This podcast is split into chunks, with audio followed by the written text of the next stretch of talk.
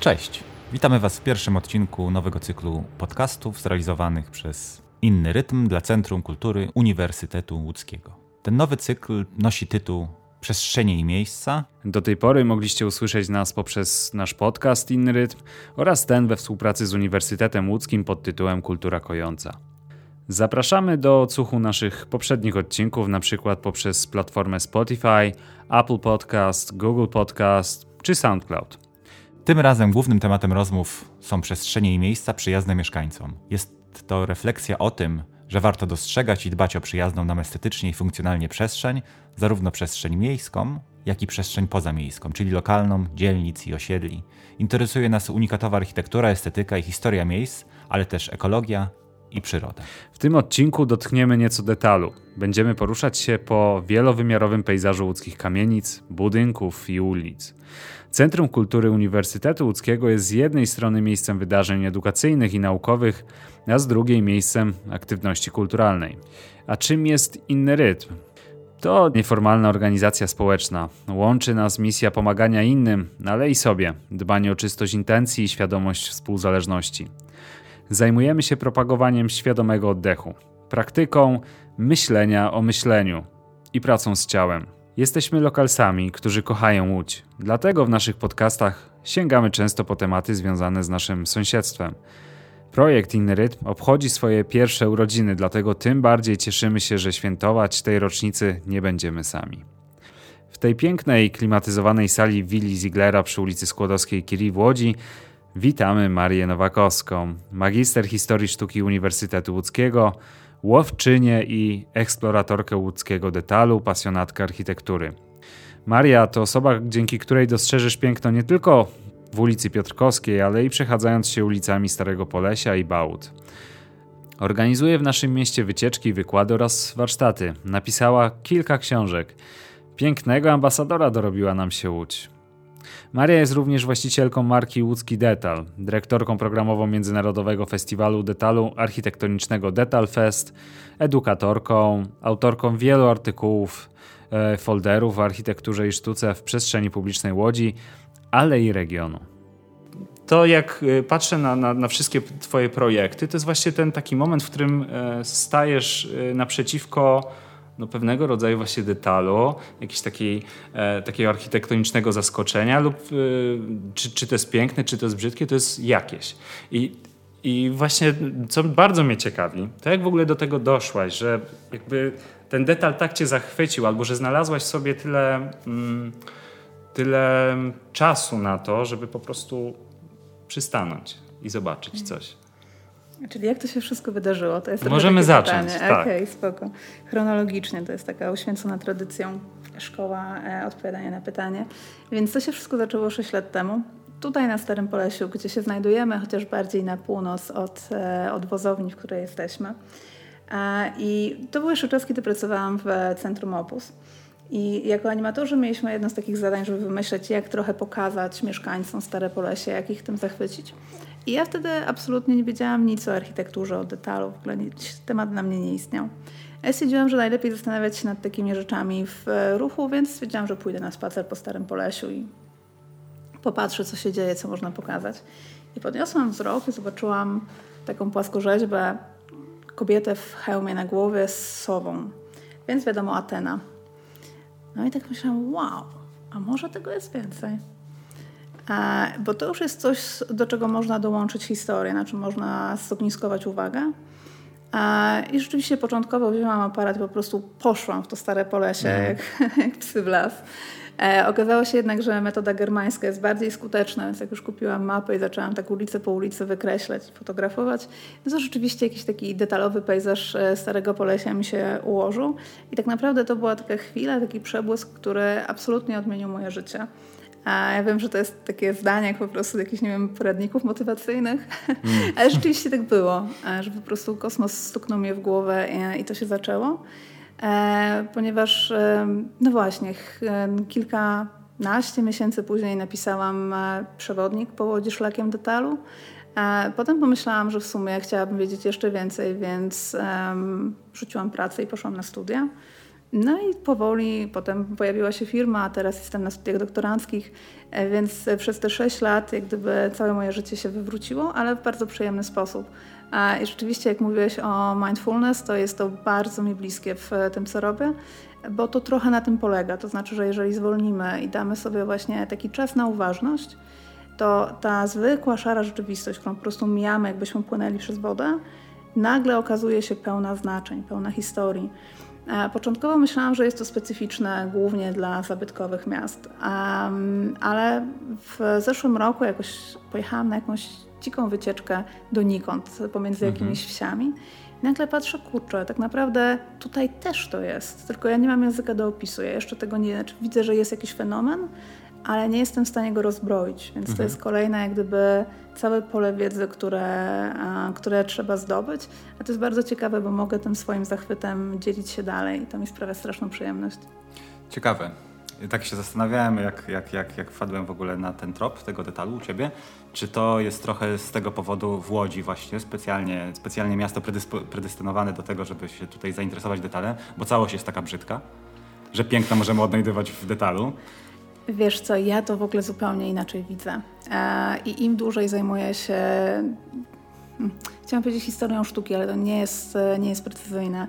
E, Im dłużej zajmuję się przestrzenią, e, głównie przestrzenią zamieszkaną przez człowieka, tym bardziej odrzucam takie wartościowanie, że coś jest ładne, coś jest brzydkie.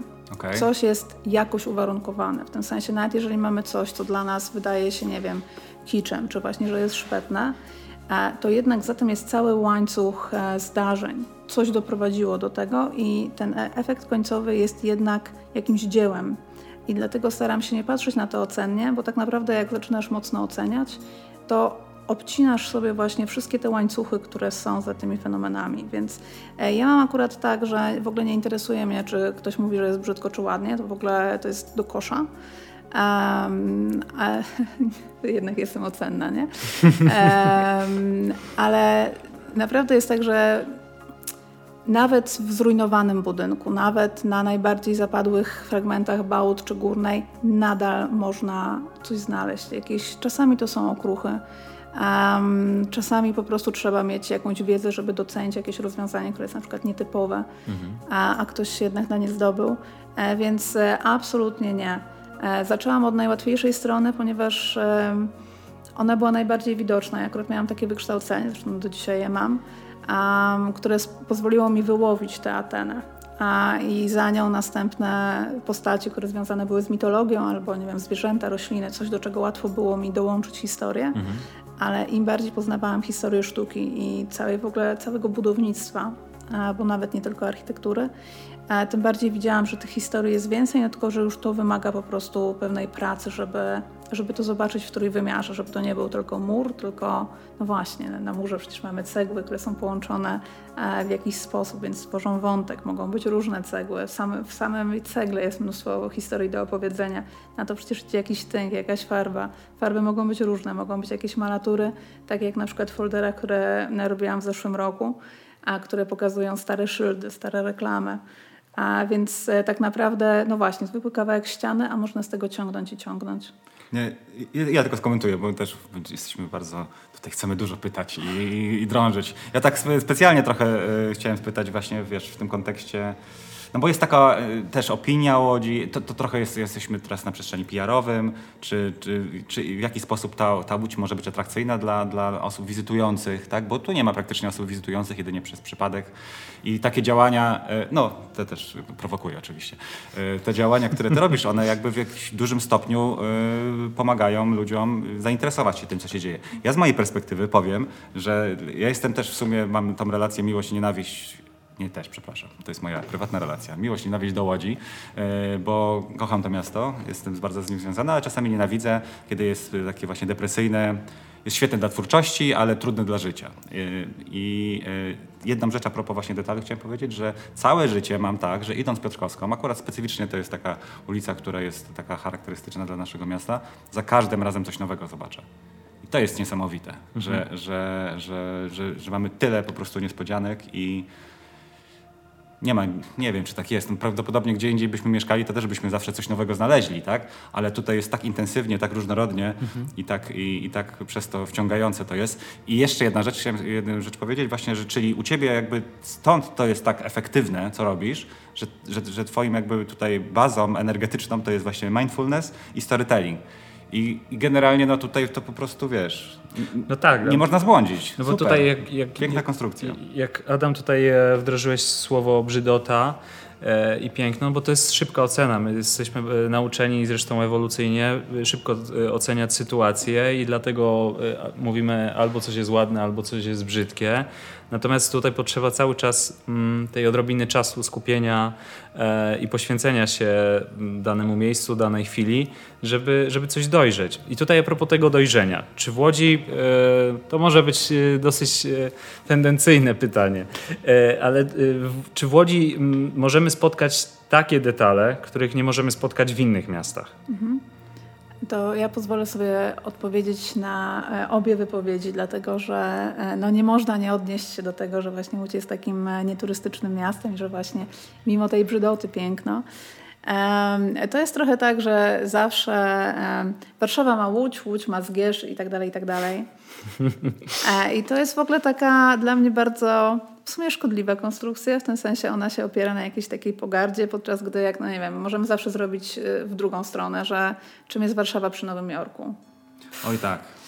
E, ale z drugiej strony, jak będziemy patrzeć y, z tej perspektywy, no to tak naprawdę jedyne, co będzie do ocalenia, to będą jakieś unikatowe rzeczy, mega konstrukcje i w ogóle e, tak naprawdę coś, z czym prawdopodobnie nigdy się nie spotkamy, albo spotkamy się bardzo naskórkowo, powierzchownie jako, jako turyści. E, więc e, ja na przykład e, bardzo nie lubię ludzi, którzy śmieją się ze Zgierza, dlatego też, że zrobiłam przewodnik detalowy po Zgierzu, więc po prostu od razu mam takie podejście, że halo, tam jest tyle do pokazania. Ale to jest trochę też taki efekt, o którym ty powiedziałeś, Adamie. Ja to nazywam kwerendą nożną. Czyli oczywiście można prowadzić kwerendę w archiwach i w książkach, ale czasami po prostu warto wyjść i zobaczyć. I jak się już wychodzi i szuka, E, to jednak te rzeczy do nas przychodzą. Więc e, ja na przykład cały czas myślę, że w Zgierzu na ulicy Gołębiej są drzwi z przepiękną dekoracją snycerską, które ja nawet chciałam kupić, tylko pan mi nie chce sprzedać. E, więc ilekroć ktoś mówi Zgierz, to ja od razu myślę o tych drzwiach, których nie kupiłam. Więc Zgierz też jest bardzo warte uwagi. Zresztą w tym roku będzie taka bardzo fajna publikacja właśnie o rozmaitych detalach Zgierza, przede wszystkim budynków drewnianych. E, więc ja na to bardzo czekam. E, mhm. I tutaj, gdyby odnosząc się do tej kwestii właśnie turystyczności i nieturystyczności, i e, no właśnie, kwestii trudne do życia, nietrudne do życia. Ja też mam takie podejście, że jak już zaczęłam prowadzić kwerendę nożną poza łodzią, czyli zaczęłam chodzić po wsiach, ja też jestem specyficzną osobą, bo dopiero teraz robię prawo jazdy. Więc jestem bardzo zaznajomiona mhm. z komunikacją publiczną.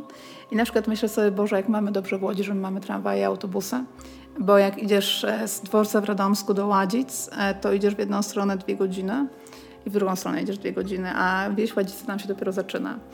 E, więc żeby zrobić sobie wycieczkę do Ładzic, to musisz mieć dobrą kondycję i jakieś 6 godzin. Także od razu myślę sobie, wow, w Łodzi byśmy to zrobili w 40 minut tramwajem, nie? E, więc tak, e, pytanie też na ile trochę jesteśmy rozpieszczeni. Chociaż oczywiście jest tak, że zwłaszcza jeżeli chodzi o ludzką biedę, to rzeczywiście w Łodzi widać jej sporo i, i to jest trudne emocjonalnie, więc tutaj jak gdyby do tego się dołączam. I e, przepraszam Igorze, ale czy mógłbyś e, przypomnieć mi swoje pytanie? Tak, to było pytanie dotyczące właśnie tych detali, ale w takim kontekście, czy, okay, czy Łódź ma jakieś takie detale właśnie chociażby w takim wymiarze turystycznym. Okay. Jeśli e, osobie spoza Łodzi chciałabyś powiedzieć, ok, mamy takie detale, zwróć na to uwagę, kiedy będziesz się poruszać po, mhm.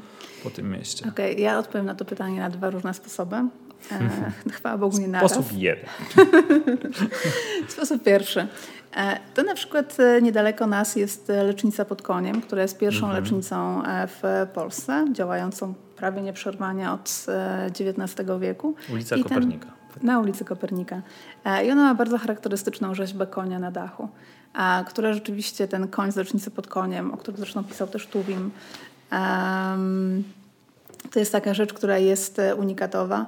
Jeżeli chodzi o historię miasta, to mieliśmy tutaj bardzo silny rozwój przemysłu i handlu. W związku z tym to się od razu zapisze w detalu. Będziemy mieli wiele odniesień do Hermesa jako właśnie do boga handlu, podróżnych, posłów, e, złodziei.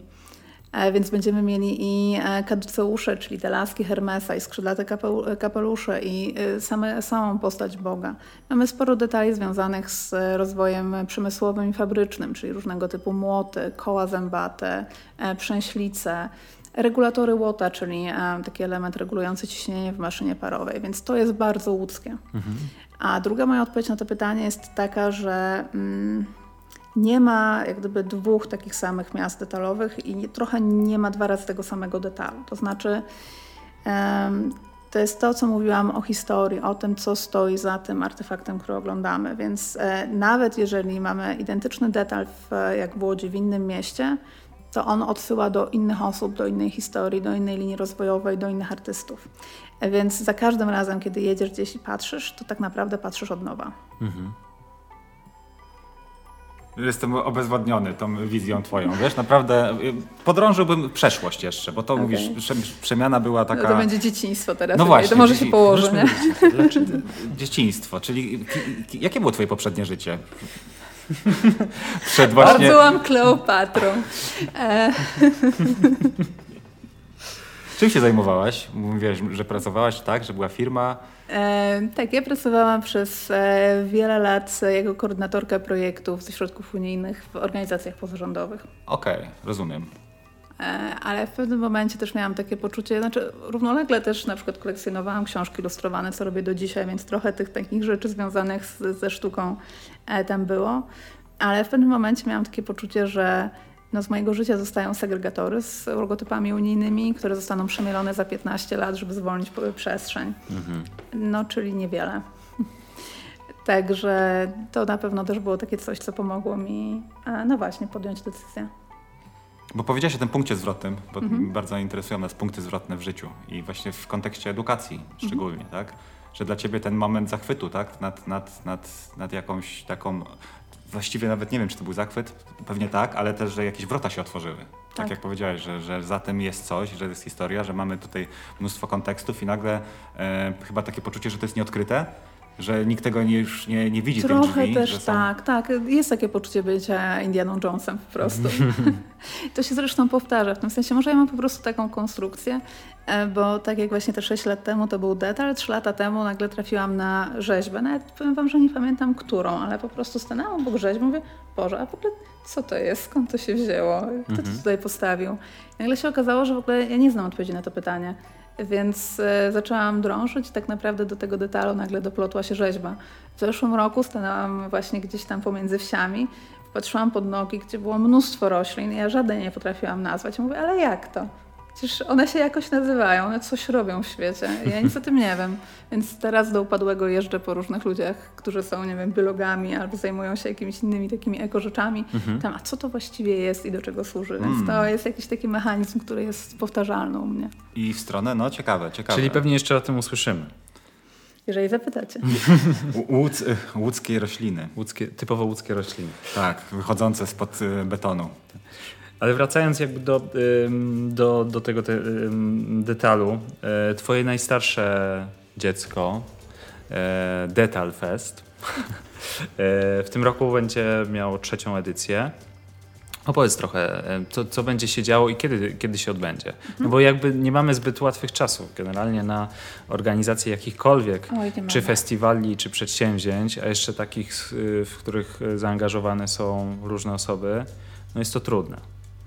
Jest to trudne i dlatego e, przesunęliśmy tegoroczny Data Fest na wrzesień. E, to jest taka decyzja, myślę, że pandemicznie dobra, e, ale strategicznie zła, dlatego że wszyscy przesuwają wszystko na wrzesień, więc po prostu we wrześniu nie śpimy w Łodzi.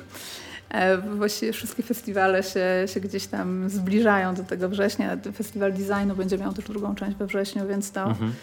od razu widać, że robi się nam taka akumulacja. Dedalfest, no właśnie, jak mówiliście o organicznym rozwoju, to mam wrażenie, że właśnie u mnie też się to sprawdza, dlatego że jeśli kiedy zaczęłam zajmować się detalem, no oczywiście mamy internet, mamy biblioteki, więc zaczęłam szukać innych książek o, o ozdobieniach. I I okazało się, że takich e, szaleńców bożych jak ja jest trochę na świecie. I pomyślałam, że byłoby strasznie fajnie, gdybyśmy wszyscy się spotkali i pokazali sobie swoje detale. Jakkolwiek brzmiało to jakieś zabawa w lekarza, ale to tak nie było zupełnie. Marek Żydowicz polskiego detalu. Proszę Państwa, no. Nie. Nie no, ale to jest ta, na, na, na, też na, przepraszam, ale to też jest na pasji, tak? Na pasji. Tak, okej, okay, możemy I, tak powiedzieć. I potem, ja mówię pod tym względem, że właśnie festiwal super. Wspaniały pomysł. Tak, no i e, stwierdziłam, że zrobimy tak, że po prostu chyba z pierwszej edycji to było 11 e, osób z 9 miast, jak teraz pamiętam. Mhm. No i że po prostu przyjedziemy i sobie poopowiadamy. I to byli ludzie z bardzo różnymi zapleczami. Od e, dziewczyn z Muzeum Miasta Gdyni, które w niesamowity sposób zajmują się właśnie tym modernistycznym dziedzictwem miasta. E, po prostu takich zapaleńców, którzy pewnego dnia się obudzili i powiedzieli wow, zobaczcie Włocławek. Albo wow, zobaczcie Posadzki Radomskie. Sławek zawsze mieć wow. Wow, no właśnie. E, i, tam, no? Mów, mów, przepraszam. E, taki... E, jest to w ogóle bardzo miłe, chociaż e, wymaga no, dosyć rozbudowanej logistyki, zwłaszcza, że no, ja mam takie poczucie, że fajnie byłoby jednak, e, żeby pasjonaci mieli z czego żyć i żeby płacić im za to, że przyjechali. Mhm. Więc um, festiwal odbiera, odbywa się w formule biennale co dwa lata, bo ja po prostu fizycznie nie dźwigam. Miała co roku robić taką imprezę. E, I jak gdyby w 2019 była druga edycja. A w, byliśmy godnie, bo w e, Pałacu e, Izraela Poznańskiego, czyli Muzeum Miasta Łodzi. I znowu przyjechało kilkanaście osób i z Polski, i z, z zagranicy. No i siedzimy sobie, oczywiście to jest otwarte dla publiczności. I bardzo chętnie zapraszamy wszystkich, żeby wysłuchali. Jesteśmy zachwyceni światem. E, w tym roku ta edycja jest o tyle wyjątkowa, że mm, no właśnie, pytaliście się o to, czy ta, ta przyroda jakoś się przekłada mm -hmm. i czy już zaczynam się zajmować detalem łódzkich chodników, patrząc jaka tam trawka wyrasta pomiędzy płyt. Trochę tak jest. Um, I stwierdziłam, że ta edycja będzie miała hasło przewodnie e, nie miasto.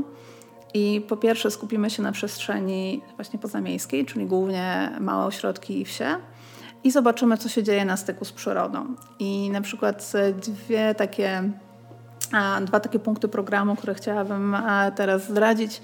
E, to jest Fundacja Wybudowania, która robi też bardzo fajny festiwal e, u siebie i zajmuje się kamiennym dziedzictwem ziemi lubawskiej. Także nie wiem, czy wiecie, że o kamieniach można bardzo ciekawie opowiadać, ale tak właśnie jest. Więc stwierdziłam, że chcę, żeby opowiedzieli w Łodzi o tym, co tam e, lubawskie kamienie do nich mówią. I w ogóle zrobili taki projekt z wolontariuszami, że ludzie jeździli i szukali różnych ciekawych form kamiennych, fotografowali mhm. je i opisywali. Więc no, I takich form naturalnych, geologicznych, czyli że gdzieś po prostu jest duży głaz i takie głazy, które już są przetworzone, tworzą na przykład domy czy jakieś mhm. elementy infrastruktury. Także kamienie. A druga sprawa e, to jest Kasper Jakubowski z Krakowa, który zajmuje się czwartą przyrodą, czyli tym, co rośnie na nieużytkach. Jak mamy taką niezagospodarowaną działkę w mieście, E, to ona po pewnym czasie zaczyna zarastać. I tak naprawdę mm, od, na zachodzie od jakichś 20-30 lat ten proces właśnie czwartej przyrody, czyli tego, co pojawia się już po ingerencji człowieka, e, jest raz, że bardzo dobrze obserwowane i badane, a dwa, że są tworzone takie parki czwartej przyrody, gdzie e, gdyby trochę je przystosowujemy tak, żeby można było bezpiecznie przez nie przejść, ale maksymalnie dużo zostawiamy w takim stanie mhm. naturalnym, po to, żeby zobaczyć, jak na przykład wchodzą gatunki są gatunki pionierskie, które jakby jako pierwsze wchodzą w ten beton mhm. i rozszczelniają, no i później za nimi następują te, które mają większe potrzeby życiowe. Więc Kacper będzie mówił o czwartej przyrodzie i o tym, jak architektura na terenie tych parków funkcjonuje, więc taki styk właśnie tego świata ludzi i świata roślin. Więc e, w tę stronę, w tę stronę to idzie. No tutaj jak y, w ogóle bardzo ciekawy jest y, przykład przyrody, która wchodzi w naszą przestrzeń miejską.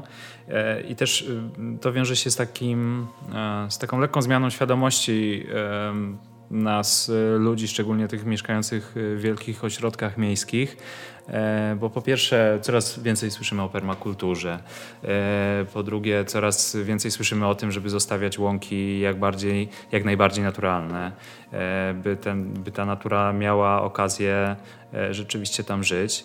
I to jest, to jest bardzo fajny kierunek opowiadania o tym w mieście, które jeszcze parę lat temu było po prostu takim placem betonowym, ale coraz więcej się słyszy o tych parkletach, mini parkach.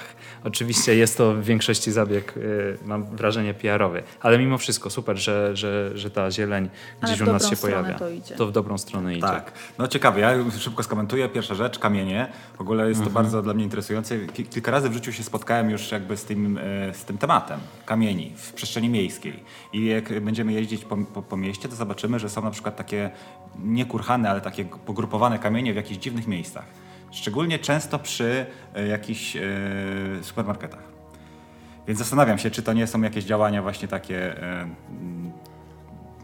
Energetyzujące Dokładnie, markety. tą przestrzeń, tak, żeby ludzie kupowali. Może to tak działa. No, ja, ja wiem, że tutaj ten ezoteryka e, biznesu w Łodzi jest bardzo głęboko rozwinięta i w, w większości przypadków e, zakładając firmę ludzie korzystają z pomocy wróżek i tak dalej.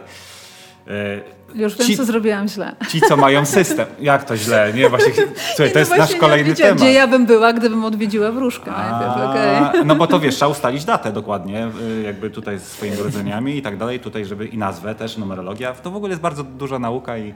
i Nauka nawet. No, pseudonauka dla niektórych, ale dla niektórych nauka. No kiedyś, zanim nauka była nauką taką, jak teraz znamy, no to... Mhm. Tak, te, tak. te, Zanim była chemia, to była alchemia. tak, dokładnie. I, i, to, I ta alchemia została cały czas, jakoś tam prace trwają, także może I się kamienie uda. filozoficzne, albo w, ka- w każdym razie zachęcające do refleksji Dokładnie. filozoficznej. To Tak, już tak. prawie jak... Jest coś niesamowitego w kamieniu. Ja też na przykład mam e, nad Pilicą działkę i, i też tam e, jakieś robię takie artefakty sobie zbieram i no jest, jest wielka moc w tym, tak? Tylko, że ciężkie.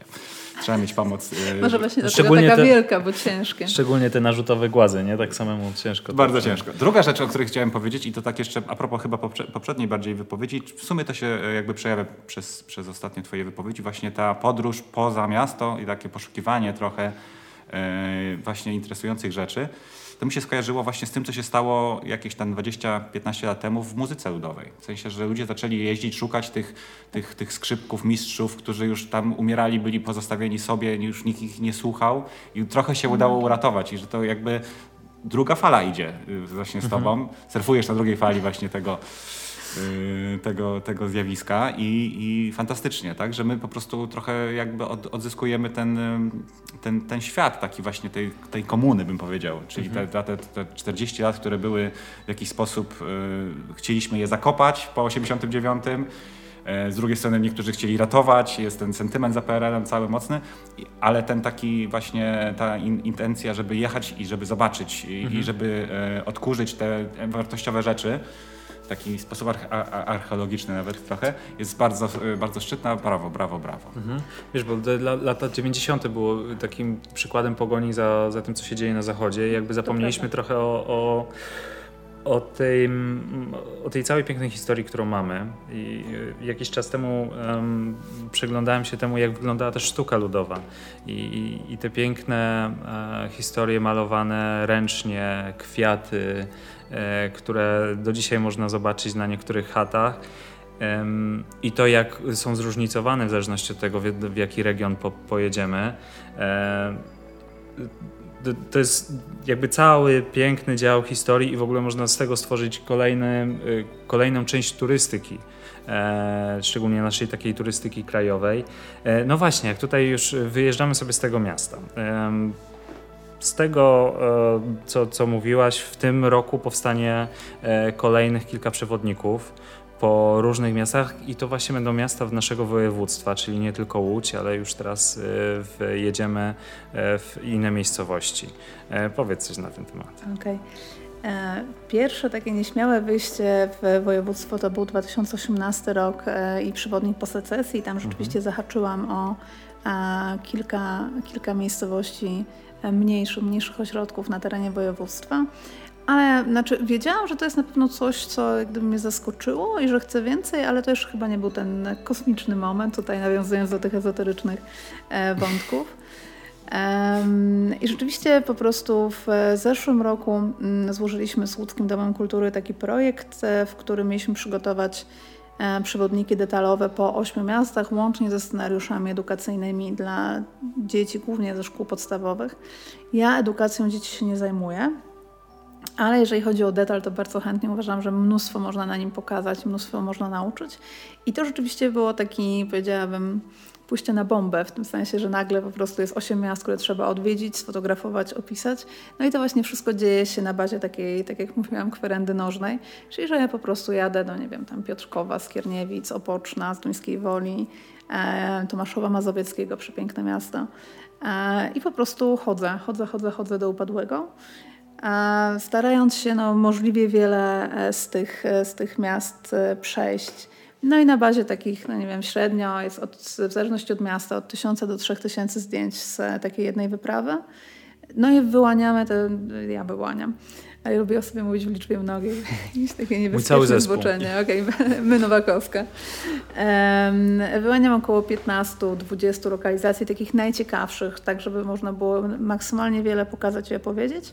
No i właśnie w ten sposób powstało te pierwsze, e, pierwsze 8 e, przewodników i dziewiąty po Sieradzu, bo udało nam się też z Sieradzem e, porozumieć. E, z Sieradza powstał też zresztą film. I wszystkie te materiały są oczywiście dostępne e, zupełnie bezpłatnie i na stronie internetowej Eudeku i na mojej, czyli na łuskidetal.pl. E, no i w tym roku mamy kontynuację, e, czyli mamy kolejne, kolejne 8 ośrodków. Od Wielunia po Brzezinę jedziemy, więc um, my Nowakowska. o, nie wiem, może jakąś po prostu siostrą Autokarem jedziemy. Tak właśnie. ja i mojego to akurat się zmieści. Um, no ale żart na bok. E,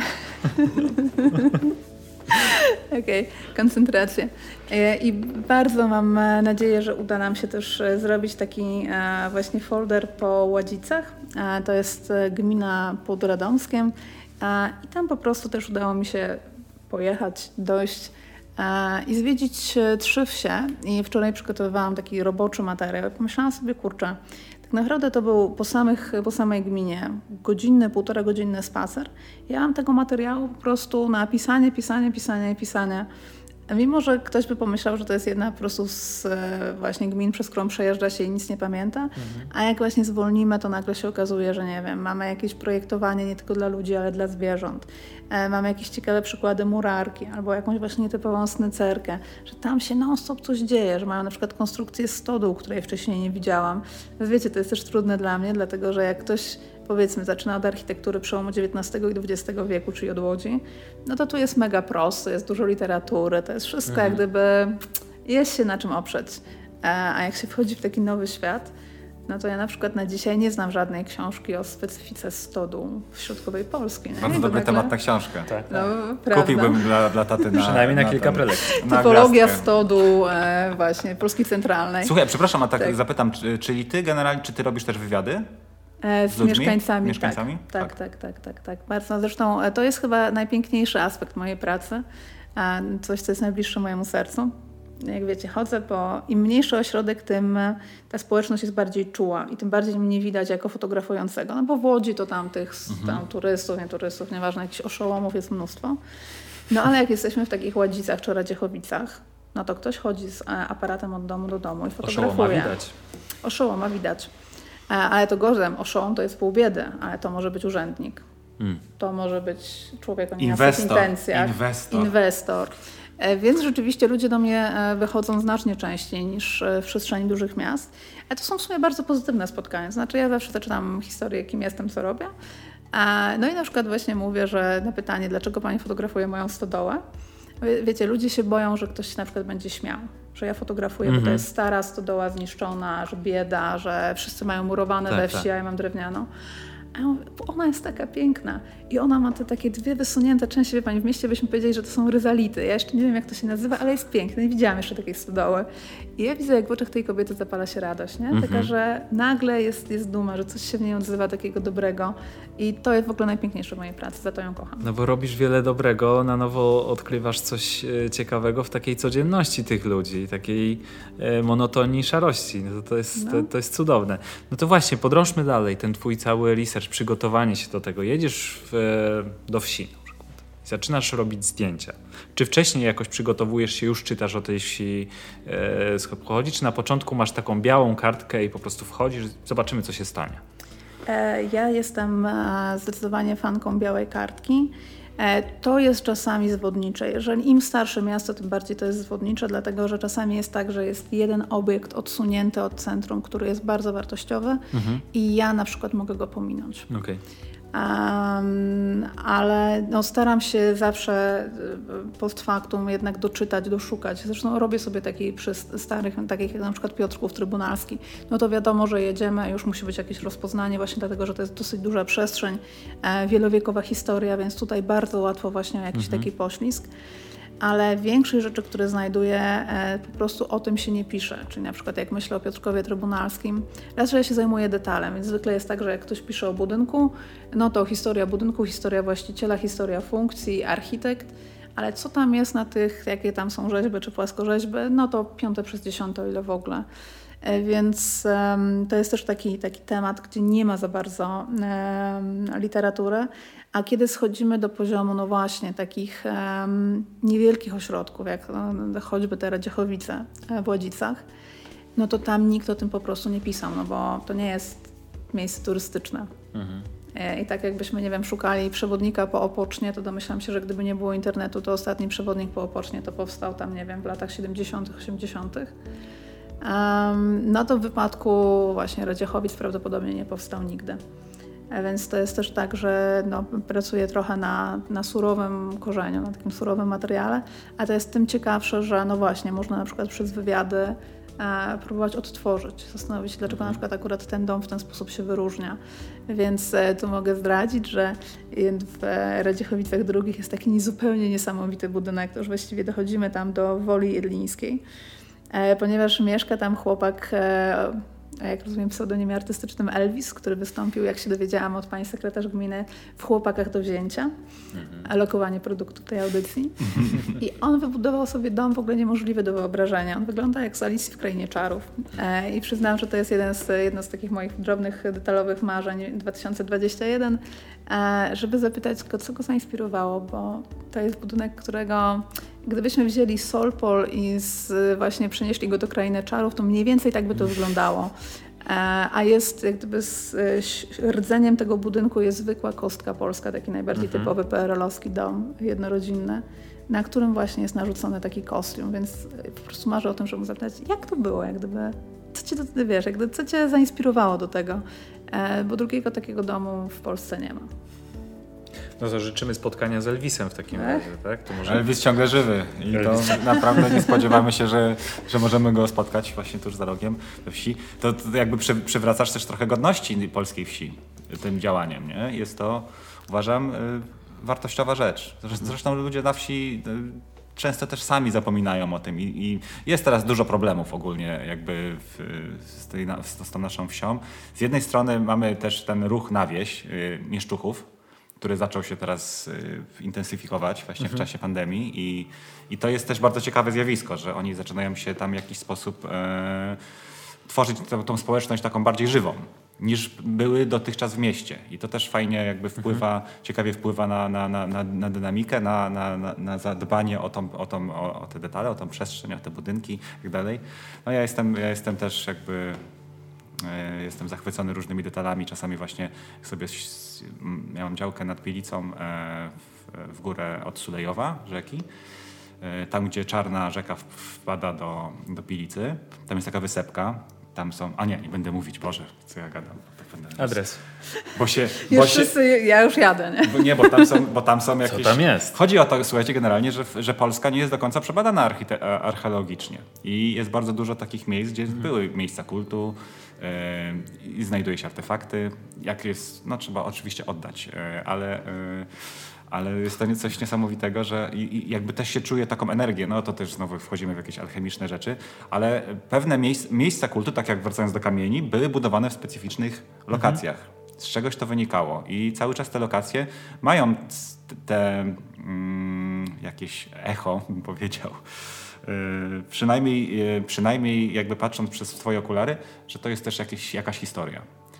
I, I, ta historia po prostu pobudza naszą wyobraźnię i nagle znajdujemy się w nowym miejscu, mamy, mamy coś, coś, coś nowego do, do, do zgłębienia, do zastanowienia się.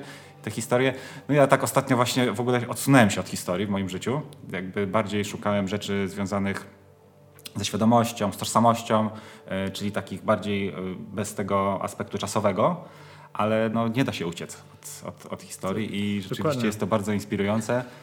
Mówiąc o tożsamości, też y, cały czas jakby musisz mieć świadomość historii, którą, która jakby cały czas, cały czas się tworzy i, i, i toczy. No, e, a propos jeszcze tylko e, jakby m, ludzi, którzy przyjeżdżają na wieś, tworzą się też te takie małe społeczności enklawy. Ostatnio czytałem ciekawy artykuł na temat tego, że społeczność e, miejska, która e, wyjechała na wieś ma ostatnio problem, że nie za ładnie pachnie na tej wsi i tworzą się y, spory już na, na tym gruncie. na tym gruncie, tak. To jest, to jest, bardzo, bardzo no, ciekawe. Ja też pozwolę sobie tak e, adwocem tej wsi. Wydaje mi się, że to Oscar Wilde powiedział kiedyś o Japonii, że Japonia jest tak egzotyczna, że może być wszystkim, co sobie wymyślisz. W sensie Japonia dla białego człowieka wtedy w, mhm. na przełomie wieków nie istnieje. Ona nie jest obiektywnym bytem, ona jest właśnie taką krainą e, wymysłu. I że trochę jest tak z wsią, to znaczy jeżeli nie mamy właśnie jakiegoś takiego kontaktu, to my mamy jakąś taką wieś wyobrażoną. W tym sensie, ja pamiętam, jestem najlepszym przykładem tego, e, ale pamiętam, że jak e, pierwszy raz pojechałam właśnie na jakieś takie chodzenie po wsiach, to ja byłam non-stop zdziwiona wszystkim, co widzę. Ale powiem Wam, że najbardziej chyba przerażające z punktu widzenia detalu jest właśnie to nowe budownictwo, czyli tych ludzi, którzy sprowadzają się mm, do wsi z miasta dlatego że to jest jedyna architektura, do której ja nie potrafię w ogóle się przypiąć, nie mogę się wgryźć. Tam nie ma niczego, co byłoby na tyle wyróżniające, mhm.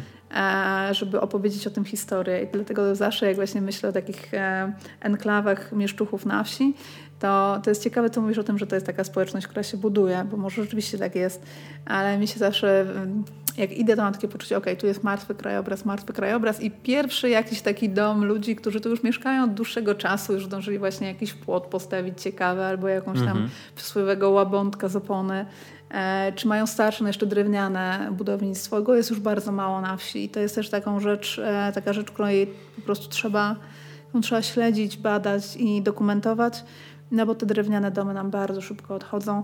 Nie dbamy też w ogóle, województwo łódzkie jest bardzo zaniedbane według mnie tak emocjonalnie, a przez to badawczo.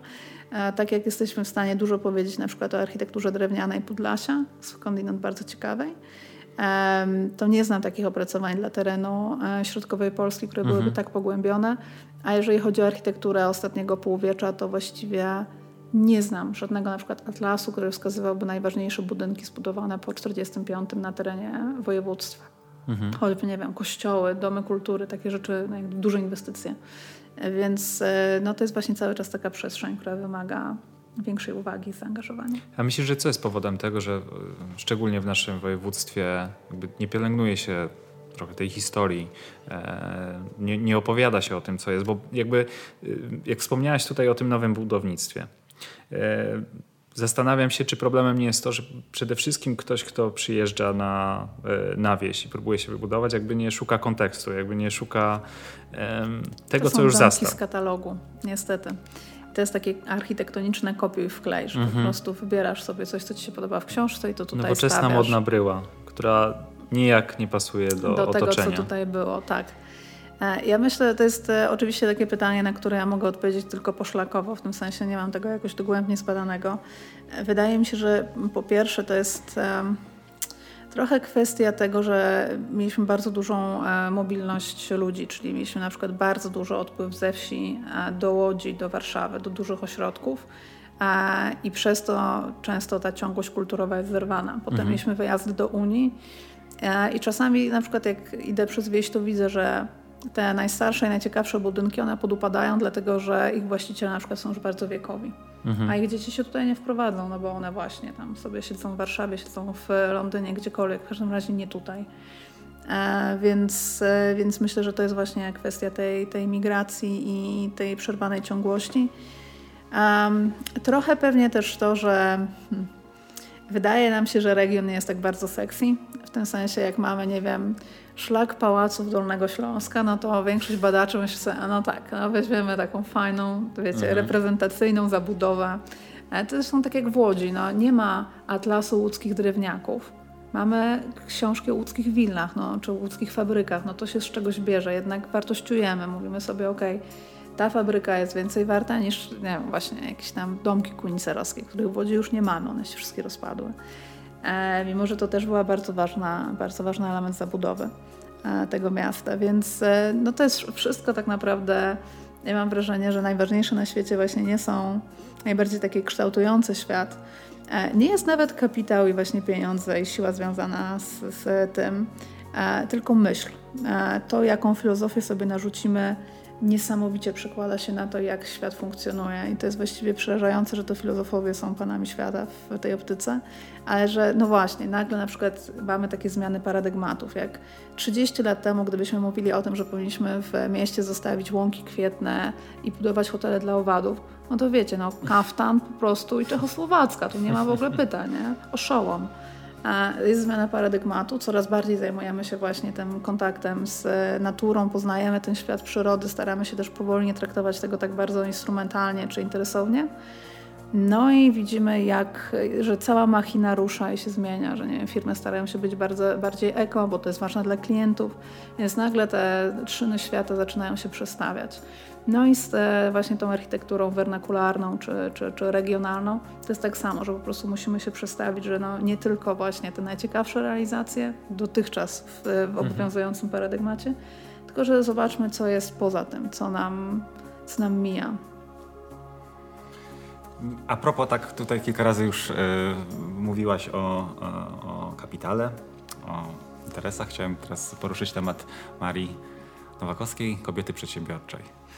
Bo jest to uważam ważny temat dla Łodzi. Mamy piękną tradycję. E, mamy też jakby obecnie niszę, jeśli chodzi o, o, o, jakby ten, bym powiedział, mit osoby w ogóle przedsiębiorczej. Mamy dużo, dużo różnych problemów i w, w jakby wartościowaniu tego i My szczególnie na przykład y, w innym rytmie się często zastanawiamy, również tutaj w Centrum Kultury y, Uniwersytetu Łódzkiego, nad, nad tym takim właśnie, nad tym mitem artysty, który jest paraliżujący i nad, nad brakiem jakby podejścia do sztuki komercyjnej, że coś takiego istnieje, że sztuka i komercyjna to nie może być w jednym zdaniu. Że I... głowa boli myśleć. Okay. Tak, tak, tak. Powiedz mi, czym jest dla Ciebie przedsiębiorczość? Okej, okay, myślałam, że będę musiała PIT wyjąć za zeszły rok, ale... To za chwilę. Nie, to za chwilę, okej. Okay. Um, przedsiębiorczość, wiesz co, to, to, to, trudne pytanie. W ogóle takie pytania o rzeczowniki zawsze są trudne. Um, hmm. Ja bym odpowiedziała e, od tej strony, że dla mnie w życiu bardzo ważna jest e, wolność i samostanowienie. I wiem, że trochę prowadzę taki artystowski tryb życia. Na zasadzie wstaję, budzę się rano i zastanawiam się, czy będę pisać, będę chodzić po wsiach, czy pójdę do biblioteki. To jest w sumie niesamowicie luksusowe. E, no ale na ten luksus jednak e, po prostu trzeba zarobić.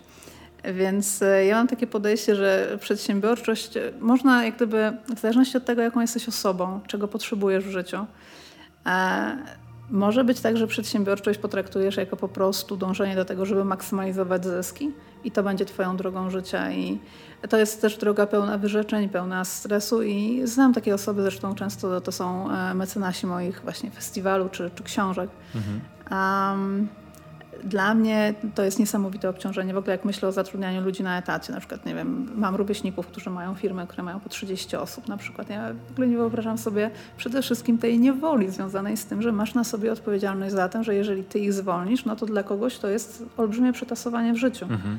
A, a mam na przykład taki rok jak pandemia a więc e, jak ten 2020. Więc e, można patrzeć na przedsiębiorczość właśnie jako jakąś dążność do maksymalizacji zysków, ale można też patrzeć na to, że to jest jak gdyby załatwianie spraw wokół własnej wolności. I dla mnie przedsiębiorczość to jest ta druga, taka bardziej luksusowa rzecz. Mhm. Tutaj jak rozmawiam sobie o przedsiębiorczości, o tym... O tym, w jaki sposób e, ty działasz ze, ze, wszystkimi swoimi projektami. Jakby twoja pasja jest jednocześnie twoją pracą, co, co jakby wydaje się być e, idealnym rozwiązaniem. I piękne i straszne. Jest to właśnie piękne i straszne. I tutaj chciałbym zapytać o trochę tą bardziej straszną rzecz. Czy mhm. czasami e, przez to, że jakby ten aspekt komercyjny, czyli jakby chociażby próba zarobku na, na życie, wchodzi w twoją pasję, czy czasami mm, nie masz takiej chwili, że kurczę, może lepiej, gdyby to pozostało tylko i wyłącznie moją pasją, i, a, a po prostu znalazłbym sobie pracę e, w zupełnie innym dziale, innym sektorze, e, a pasja by była taką najczystszą formą. Bo pytam dlatego, że y, mm, pod tym kątem jesteśmy e, e, podobnie skonstruowani, czyli jakby z pasji narodził się, narodził się u mnie i biznes, i, i to, czym zajmuję się na co dzień. Natomiast e, bywają takie momenty, w których oczywiście trzeba podejść do tego po pierwsze pragmatycznie, a po drugie powiedzieć, no trudno, muszę z czegoś zrezygnować, no bo no, na tym polega komercjalizacja projektów i, i pomysłów. Jak to wygląda w Twoim przypadku? Okej. Okay. Czyli to jest takie pytanie, e, znajdź sobie wreszcie jakąś uczciwą pracę. e, powiem Wam, że e, ja jestem taką bardzo zero-jedynkową osobą. W tym sensie, tak jak bardzo źle się odnajduję w strukturach hierarchicznych, e, tak e, no, kompromisy są fajne do pewnego momentu, ale od pewnego momentu już nie. Ja się bardzo męczę. W, zresztą miałam jeden raz w życiu próbę pracy w sektorze administracji publicznej i wytrzymałam pięć tygodni i to była dla mnie taka, no jak to poważna lekcja, że, że nie, no jakby mhm. nie można nie można jakoś tak, no po prostu nie ma to konstrukcji. E, rzeczywiście pamiętam, jak bliska mi osoba znalazła się w szpitalu, to miałam taką jedną myśl, że kurczę, jakbym była właśnie w korporacji, gdzie przy tej ilości pracy, którą wkładam przy tych zasobach, które mam, to no, myślę, że byłabym dosyć wysoko. To, że ta stabilność i przewidywalność warunków życia byłaby większa i mogłabym być lepszym wsparciem dla tej osoby. I rzeczywiście to był taki moment, że kurczę, może źle wybrałam. E, ale no, wszystko, chwała Bogu, skończyło się dobrze. To nie była jakaś taka sytuacja, że nagle trzeba, nie wiem, zbierać na leczenie e, jakiejś osoby, bo to myślałam się, że to, albo na przykład, że masz trójkę dzieci i wtedy to też jak gdyby zupełnie inaczej ustawiać rzeczywistość. No ale też świadomie się na nie decydujesz wtedy, więc to jak gdyby coś za coś. E, w każdym razie Czasami straszne jest to, że e, po prostu nigdy nie ma końca w gonieniu króliczka. W tym sensie zawsze możesz robić więcej. Mhm. I ja rzeczywiście, w związku z tym, że praca i pasja się u mnie rzeczywiście połączyły, ja mam trochę rys pracocholiczny, w tym sensie ja muszę sobie po prostu odkładać w tym momencie pracę. Mówić, nie, nie, nie, nie. Można to robić dalej, można robić więcej, ale gdzieś trzeba przyciąć. Bo rzeczywiście jest taki moment, że siada zdrowy, więc to jest ta moja pięta achillesowa, żeby złapać taki balans. No bo zawsze można powiedzieć, że no przecież jak w czasie wolnym będę czytać książkę o architekturze, no właśnie, to jest praca, czy to jest pasja? Mhm.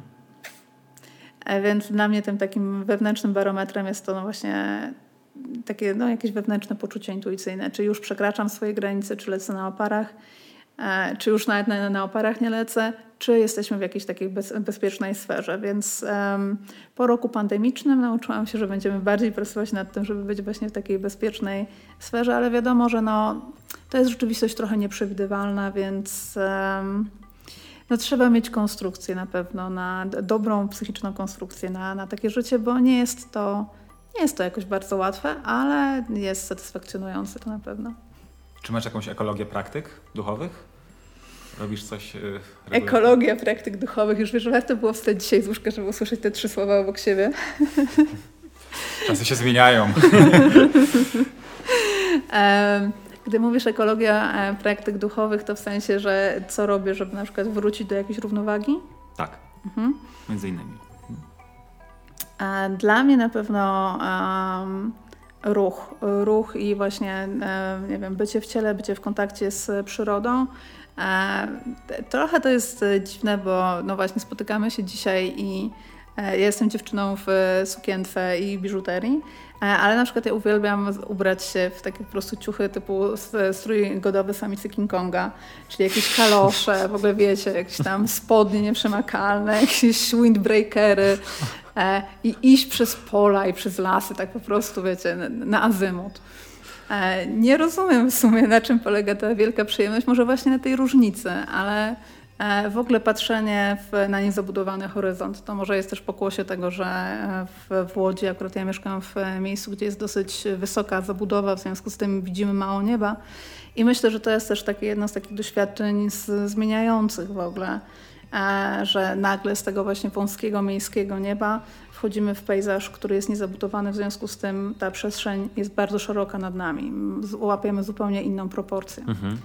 uświadamiamy sobie też, że jesteśmy po prostu mali, krusi i to jest e, w, w sumie wobec świata e, całkiem miłe uczucie. E, no i właśnie patrzenie na przykład na, to jest z drugiej strony, to jest niebezpieczne, bo im więcej czytam, tym więcej widzę rzeczy, więc e, wiem, że istnieje coś takiego jak krajobraz ziemi e, ornej. Jak idę po tych właśnie bruzdach, to akurat najlepiej zimą, bo one są twarde i się człowiek nie zapada. Idę na tych bruzdach pól, to teraz sobie mówię, no tak, ale to już jest krajobraz ziemi ornej. Czyli jakbym patrzyła tam, zrozumiała, jak tutaj przebiegały te podziały gruntów, nie? No, mhm. na przykład czym tutaj orzą. E, więc e, no właśnie, trzeba. E, myślę, że to jest trochę tak, że chyba cały czas szukam nowych rzeczy mhm. po to, żeby móc odpoczywać od tych rzeczy, które już znam. Więc to ruch i przestrzeń to są dwie odpowiedzi. I przyroda. Mhm. Trzy odpowiedzi na to ekologię, jest, praktyk. To jest ciekawe, bo no, skupiasz się na detalu, a jednocześnie wychodząc w przyrodę, to my stajemy się takim detalem tego wielkiego, pięknego, tak pięknego trybiku, jakim jest e, świat. Co Maria jeszcze przygotuje w tym roku dla nas, oprócz Detalfestu? O mój Boże. Teraz jak tak zadałeś takie pytanie, to w ogóle zapomniałam. E, na pewno będzie e, kolejne osiem przewodników po mniejszych ośrodkach. Dla Eudeku. E, mam nadzieję, że uda mi się też zrobić takie foldery dla e, Ładzic i dla Żgowa, ale tutaj jak gdyby piłka jest jeszcze cały czas w grze. Żgów w ogóle tak otwierając nawias zachwycił mnie tym, że oni mają płoty z wykrawek, takich ażurów pofabrycznych, na pewno kojarzycie. Ja to nazywam wykrojnikami, ale to jest podobno niedobra nazwa. Mhm. E, I oni mają przepięknie zakomponowane, bo zgodnie z taką klasyczną zasadą, że im wyżej, tym powinno być lżej i oni właśnie mają te ogrodzenia w ten sposób zakomponowane. Więc to musiał być jakiś bardzo taki łebski ślusarz e, albo kowal. Ale abstrahując od e, Żgowa, na pewno będzie też serwis łódzkierzeźby.pl, który póki co jeszcze nie wchodźcie na tę stronę, bo jeszcze jej nie ma, ale już pracujemy nad nią. E, dlatego że, no tak jak wspominałam, był taki moment, że po prostu stanęłam przed e, jedną z rzeźb. Powiedziałam, halo, kim jesteś? Mhm. E, I od trzech lat jakoś odpowiadam na to pytanie. W tym roku ukazała się druga książka o łódzkich rzeźbach, czyli Tyle Piękna 2, ale książka jest formą skończoną i w tej swojej fizyczności bardzo ograniczoną, jeżeli chodzi o treść, a ja mam po prostu mnóstwo jakichś wywiadów z artystami, zdjęć z ich archiwów, wycinków i pomyślałam, mhm. że właśnie zrobimy taką dużą stronę internetową, która raz, że trochę mnie skłoni do tego, żeby podgarnąć te archiwa, bo ja już to jest ten moment, kiedy ja przestaję trochę nad nimi panować. Tych, tych materiałów jest za dużo, więc trzeba zacząć je jakoś sukcesywnie wypuszczać, e, wypuszczać w świat.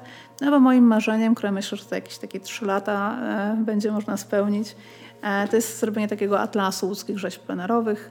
Mamy ich około 200 na terenie miasta, no i właściwie o każdej tam można jakąś historię mm, opowiedzieć. Są jeszcze takie, które się przede mną bronią. Na przykład mamy taką jedną kamienną abstrakcję z dwóch w pasażu Rubinsteina, o której nic nie wiem i to mnie trochę już wkurza.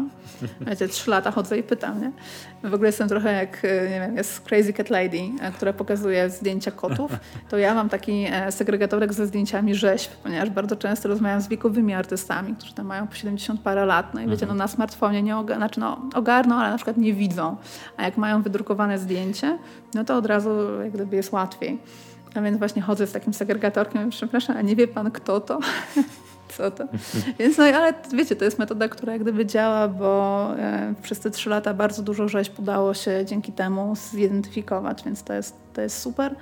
E, w przyszłym roku myślę, że będzie tyle piękna trzy, które poświęcimy tylko e, plenerowym galeriom rzeźby. E, obecnie w Łodzi działają dwie i pół. Jedna się zaczyna, więc jeszcze nie wiem, czy się uda, e, więc liczę jako pół. E, także, ale wcześniej mieliśmy jeszcze, jeszcze dwie, więc chciałabym o tym, e, o tym napisać.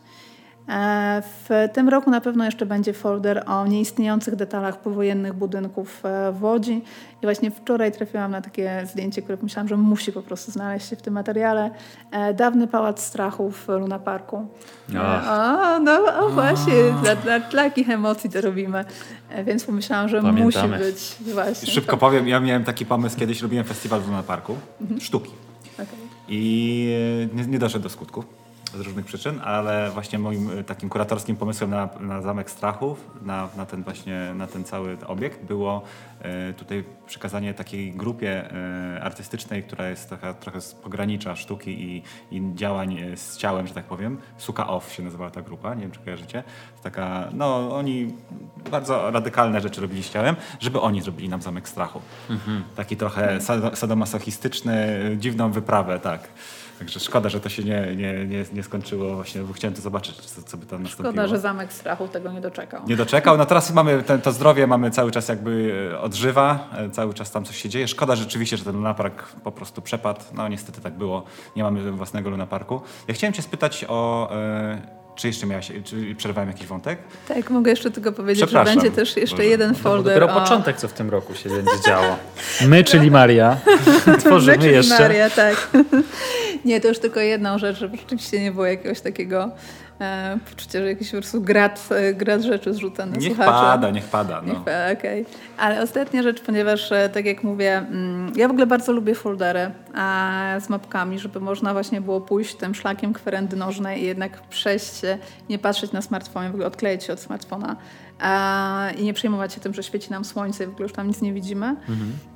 Więc dlatego są foldery. Są trzy, y, dwa obecnie, przepraszam, e, szlakiem rzeźby, czyli jeden pokazujący Stare Miasto i drugi pokazujący e, plenerowe realizacje Andrzeja Jocza, a teraz będzie trzeci o, e, o Solskich, parze bardzo ciekawych, bardzo miłych ludzi. Półtora roku z nimi prowadzę wywiady, więc to po prostu już się prawie jak rodzina. Więc właśnie o ich realizacjach mają 13 różnych rzeźb w Łodzi, kilkadziesiąt realizacji we wnętrzach, więc e, no właśnie, takie postaci, które z jednej strony powinny być znane, a wydaje mi się, że e, o Solskich niewiele osób słyszało jeszcze. A powiedz, czy ty dostrzegasz w Łodzi jakiś potencjał na symbol miasta? O Boże. Wśród tych rzeźb? Mhm. To jest bardzo trudne pytanie, e, bo my co jakiś czas w Łodzi mamy taką potrzebę właśnie zaistnienia symbolicznego. To przez w PRL na przykład przybierało postać pomnika Jagieły, żeby podkreślić, że jesteśmy poważnym miastem z właśnie królewskim rodowodem, to mieliśmy mieć ten pomnik Jagieły. Mamy głaz Jagieły, jak mówimy o kamiennym dziedzictwie ziemi łódzkiej e, na Starym Rynku. E, no mamy teraz jednorożca, i to jest dość silnie. E, I w sumie powiem Wam, że ten jednorożec mi się nawet z łodzią skleja. Jakoś, może dlatego, że lubię tego konia, zacznicy pod koniem, a to jest taki XXI-wieczna wersja. Um, no właśnie, jednym z, od strony detalowej takim skojarzeniem na pewno byłoby coś związanego z włókiennictwem. No, tylko, że to jest takie dziedzictwo, które w Łodzi jest takie, mam wrażenie, trochę takie dziedzictwo zombie. To znaczy z jednej strony go nie ma, z drugiej strony jest. nie ma, no bo umarły wielkie fabryki. E, jest, bo mamy Politechnikę, która realizuje bardzo e, ciekawe rzeczy z zakresu tekstyliów i takich, e, powiedziałabym, technicznych i artystycznych. Mamy Muzeum Sztuki z, z Festiwalem Tkaniny Artystycznej. Fenomenalna impreza. Um, mamy zresztą na SP też e, pracownię związaną z tkaninami unikatowymi, więc e, z jednej strony ta tkanina w Łodzi jest, z drugiej nie ma. Mhm. Ja bym pewnie tam widziała jakąś właśnie przęślicę, czyli taki kijek z e, nawiniętą e, przędzą na nim. E, no ale to właśnie, to jest już trochę taki, wiecie, reaktywowanie czegoś, czego nie ma, czyli trochę taka animacja trupa, więc tu nie wiem. E, ale na pewno detalowo to by się dało bronić. No tak samo jak e, wszystkie te symbole związane z Hermesem, bo rzeczywiście nadal jesteśmy miastem takiego bardzo, mam wrażenie, że dynamicznego kapitału, mhm. ale też właśnie no, bardzo specyficznym, może tak. Czyli w takich obecnych, w obecnych e, powiedzmy symbolach Łodzi dostrzegasz największą siłę w jednorożcu? E, aż głupio mi powiedzieć, że tak, ale tak. W tym Aha. sensie to jest takie trochę, wiecie, miasto ludzi, ale którzy często... Jest... Często może rzeczywiście niepotrzebnie tak e, się oceniam, e, czy pomysł oceniam. Um, ale że to jest e, często miasto właśnie takich ludzi, którzy od zera do czegoś, mhm. um, no, takich self-made manów i gdzieś ten jednorożec, e, nawet biorąc pod uwagę unicorny jako, jako startup, jako forma sukcesu, powiedzmy, no tak. przedsiębiorstwa, to gdzieś to wszystko z łodzią, to marzycielstwo e, e, i pogoń za, za sukcesem, to wszystko się skleja. Symbol ziemi obiecanej, jednorożec. Jednorożec. No ciekawe, ciekawe. No jednak widzisz, jakieś życie ma, coś się toczy, tak? To Wokół niego cały czas. A jeszcze chciałbym się zapytać o, o Was, o Marię. Yy, czy Maria działa w pojedynkę, tworząc to wszystko? Nie, no to by było niemożliwe. To naprawdę musiałabym mieć jakieś, nie wiem, dodatkowe rzeczywistości, e, żeby to wszystko sama ogarnąć. Nie, to jest tak, że jeżeli chodzi o grafikę, to właściwie Współpracuję z dwoma osobami. Foldery, plakat, plakaty festiwalowe to zawsze jest Kamil Snochowski, znany również jako literoła, ponieważ poznaliśmy się w ogóle na pierwszym Detalfeście. Kamil przyjechał, żeby opowiedzieć, jak rekonstruuje stare napisy z mhm. Torunia. E, no i jak tam w tym 2017 roku przyjechał, zobaczyłam to, powiedziałam, okej, okay, ja chcę to dla Łodzi. No i w 2020 mamy. E, I właśnie Kamil też odpowiadał za rekonstrukcję tych łódzkich napisów. E, no i za właściwie wszystkie foldery, które tutaj, tutaj widzicie. Bardzo lubię z nim pracować, bardzo dobrze mi się pracuje. Za logotypy, czyli za detal w mieście, ponieważ jak gdyby bardzo powoli przechodzę proces e, rebrandingów właśnie, żeby pokazać, że wychodzimy poza Łódź. Mhm. Oczywiście na terenie województwa nadal jest to łódzki detal, ale moje, myślę, że prędzej czy później zahaczymy o inne województwa. My Nowa Koska. Biznes, Więc skalowanie. Jest e, skalowanie. No, detal się skaluje, e, powiedziałam, brylantowo. Pięknie. Więc grzech nie skalować. E, także dlatego Detal w mieście i logotyp Detal Festu, który też e, w tym roku przygotowało nam e, studio Polka Dot łódzkie, mhm. dwie dziewczyny, z czego ona napisała super doktorat na temat łódzkiej typografii, obecnie właśnie w przestrzeni miasta, w neonach, w reklamach, więc to też bardzo miło, że mogę współpracować z osobą, która też jest tak jakoś lokalnie um, zaczepiona. E, jeżeli chodzi o tyle piękna, to tutaj współpracujemy ze Stowarzyszeniem Nowa Kultura i Edukacja, czyli z Asią Schumacher-Strzemieczną i Piotrkiem Strzemiecznym. Asia odpowiada za oprawę graficzną tych książek, Piotrek za proces produkcyjny, ja za teksty, a jeżeli chodzi o fotografów, to zawsze zapraszamy jakąś, jakąś artystkę, no, w tym wypadku akurat artystki, e, dwie fotografki. I współpracowałam też e, przez lata z Centrum Regio. To moje pierwsze dwie książki, czyli Przewodniki po Łodzi, e, Szlakiem Detali i Secesji. Um, I myślę, że przynajmniej e, jeden folder też był robiony z, z Regio. No i na stałe z Fundacją 2035, która e, wspiera mnie choćby od takiej strony użyczania osobowości prawnej, bo bardzo duża e, część tych rzeczy, które robię, jest robiona ze środków publicznych. Mhm. Więc wiadomo, w procedurze konkursowej po prostu jako firma nie mogę startować. E, także właśnie w takiej koprodukcji składamy, składamy wnioski. Super. A powiedz, to, to twoja, twój doktorat, Mhm. Jaki temat? A, o, temat doktoratu zawsze tak brzmi dumnie. E, to jest... E, generalnie piszę o zjawisku humanizacji w Polsce w latach 60., 70. A, I to jak gdyby od roku zastanawiamy się na seminarium nad odpowiedzią na pytanie, co to jest humanizacja, więc to, to już samo w, sobie, e, samo w sobie jest ciekawe. E, ja skupiam się generalnie mm, na tym okresie, w którym upowszechnia się prefabrykacja w budownictwie, czyli powiedzmy od lat 60., no jak gdyby wchodzi tam 59, 61, ale taki jak gdyby widać e, skalę, skalę tych zmian mniej więcej w połowie lat 60., kiedy pojawia się bardzo dużo osiedli. Pojawiają się też te domy kostki, mhm. które nam się kojarzą z, z właśnie perolskimi wsiami. E, no i mnie interesują te praktyki, które służą uczłowieczeniu tych przestrzeni. Pojawia się taka najpierw fala radości, że wow, są mieszkania i domy, a potem jest hej, ale to wszystko wygląda tak samo, jest szare, nudne mhm. i beznadziejne i nie dla ludzi.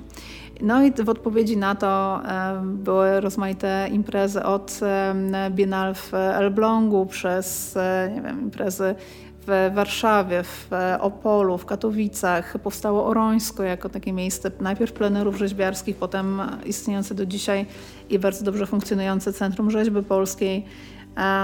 W Łodzi powstała plenerowa galeria rzeźby. Na kostkach, tych domach kostkach e, pojawiły się mozaiki, różne wiem, tłuczone lusterka, kolorowa tłuczka, stłuczka szklana czy ceramiczna. E, także ja śledzę wszystkie te praktyki właśnie niekonieczne, a jednocześnie niezbędne. Mhm. A, I dla mnie, ja rozumiem humanizację jako wyjście z kryzysu. Że po prostu taki e, uniformizm związany z tym e, budownictwem prefabrykowanym, no, gdyby pokazał, że to nie jest dość, ludzie potrzebują jeszcze czegoś więcej. Mhm. I czasami to było uzupełniane odgórnie, właśnie w przypadku dużych miast, a czasami było to uzupełniane oddolnie i właśnie przez to rozmaite scenki właśnie układane z tych stłuczek, czy mhm. jakieś ciekawe ogrodzenia, czy elementy małej architektury, czy rzeźby w ogródkach przydomowych. Czyli Więc nie tylko same budynki, ale także ta przestrzeń, wszystko, która jest tak, w pobliżu. Tak, tak, tak, tak, tak. Urbanistyczne byśmy powiedzieli. E, więc e, o tym właśnie piszę. Bardzo ciekawe. Humanizacja, mam nadzieję, że nas z tego kryzysu teraz, który właśnie przechodzimy, też jakoś zacznie wyciągać. Ciekawie, jakie, jaki, jaki sposób będzie się manifestować. Zresztą wydaje mi się, że obecnie humanizacja idzie właśnie po tym takim zielonym paradygmacie, czyli że e, rozszczelniamy beton, dosadzamy gatunków, czyli budujemy bioróżnorodność i projektowanie dla nieludzi, czyli od jeżyków e, przez e, budek dla jeżyków, przez hotele dla owadów, po, po prostu zostawianie jakiejś wolnej przestrzeni na życie inne niż nasze. Więc wydaje mi się, że w ten sposób humanizujemy w XXI wieku humanizować. Czyli, czyli, tak, czyli zostawiliśmy już wystarczająco dużo śladów naszej egzystencji mm. i teraz po prostu Chyba dajemy tak. naszą, naszą e, energię, przeznaczamy na to, żeby tak od, posłuchać. Jest e, praca słuchacza, słuchacza natury. Bardzo ciekawe. I tymi słowami zbliżamy się do końca. Bardzo Ci dziękujemy, ja Mario, za dziękuję. E, piękną opowieść, nie tylko o, o Łodzi, ale piękną opowieść o architekturze, o detalu, o tym, w jaki sposób my jako ludzie jesteśmy częścią E, tego całego świata i tym takim detalem e, świata. O wszystkich Twoich nowych inicjatywach możemy przeczytać na stronie łódzkidetal.pl. I na Facebooku Łódzkiego Detalu. I na Facebooku i zapraszamy Was tam. Oczywiście zapraszamy też do e, odsłuchu naszego podcastu. Jesteśmy na Spotify, na Apple Podcast, na Google Podcast, na SoundCloudzie. Znajdziecie nas na pewno. Zapraszamy też na naszą stronę internetową innyryt.pl. Dzięki jeszcze raz. I również pięknie dziękuję. Trzymajcie się.